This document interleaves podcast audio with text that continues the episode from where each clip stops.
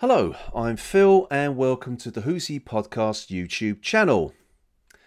A few episodes ago, I announced that I would be talking about films, TV, and possibly music that I enjoy or perhaps don't enjoy. Now, this means that I could cover something that isn't necessarily current or relevant, and that is certainly true of today's episode. Yes, today I'm going to talk about 1968's Where Eagles Dare, starring Richard Burton and Clint Eastwood.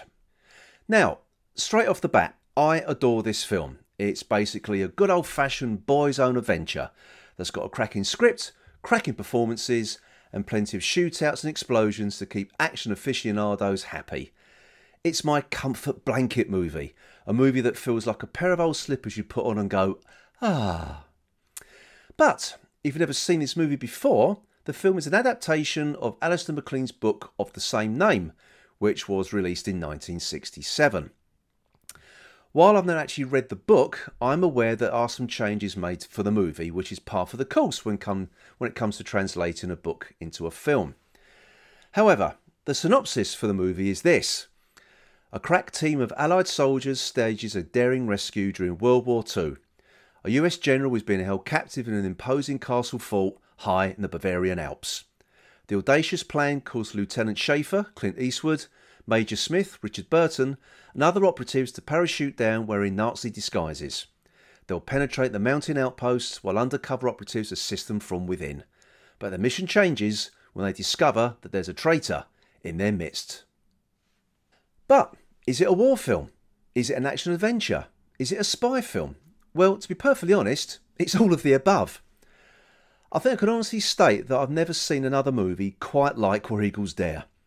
War films of that era were usually quite black and white in their storytelling. If you were German, you were the bad guys. If you were American or British, you were the good guys. Simple. But Where Eagles Dare blurs those lines into, into grey. Are the American British characters who they claim to be? And are, the, are they the good guys? And this is why I love this movie. It kept you guessing up until the reveal in the final third of the film. But I'm kind of skipping ahead here. Where Eagles Dare always had a mythical status with me.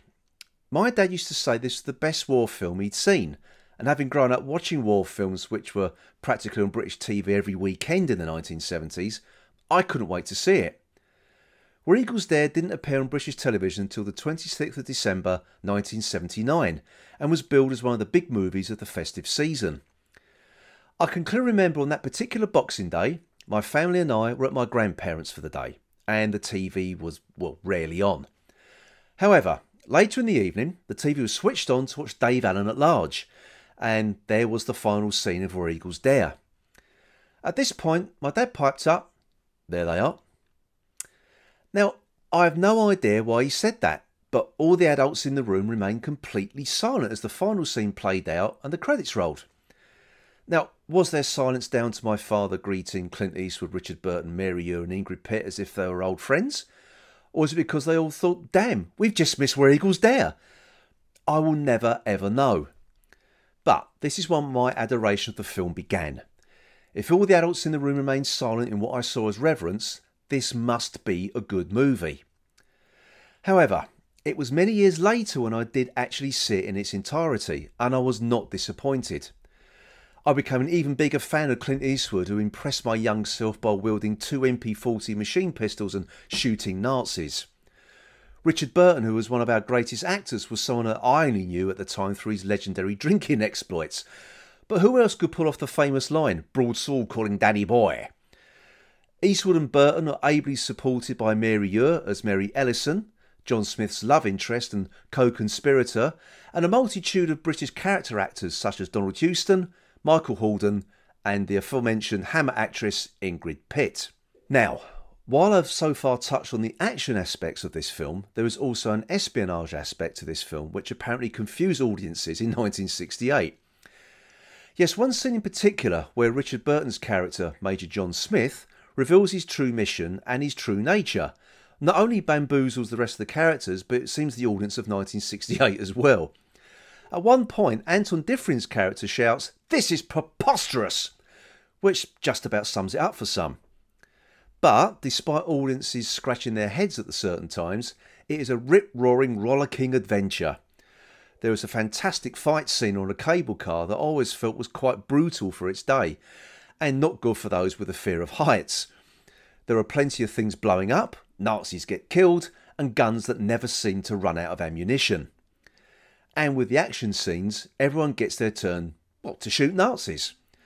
While most people would expect Clint Eastwood to be the action hero, Richard Burton, who is most widely known as being a serious actor, shares the action duties with his co star.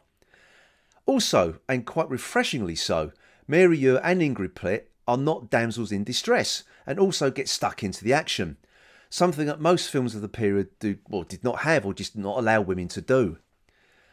I also have to mention the bombastic score composed by Ron Goodwin. Goodwin was a noted film composer and also scored other memorable war movies of the period, such as 633 Squadron and The Battle of Britain. But the score for Eagles is probably my favourite, as it captures the whole essence of the film exciting, over the top, and fun.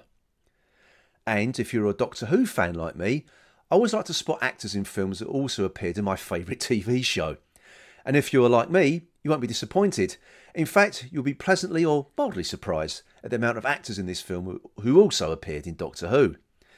Actually, there are some actors in this film who I completely forgotten had appeared in Doctor Who, such as William Squire, who would later appear in the Doctor Who serial, The Armageddon Factor. All I need to do is to turn Spot the Doctor Who actor into a drinking game, and I will be in a permanent drunken stupor. But to round things off, Where Eagles Dare is by no means a realistic war movie. In fact, at times, it's ridiculous.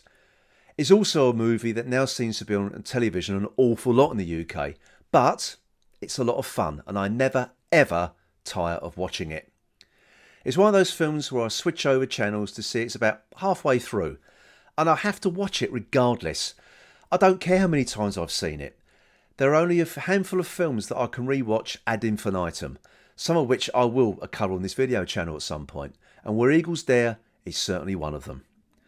So, if I've convinced you to go and watch this film, and if you enjoy it, perhaps when you watch it for a second, third, or maybe even a fourth time, you might find yourself saying, There they are.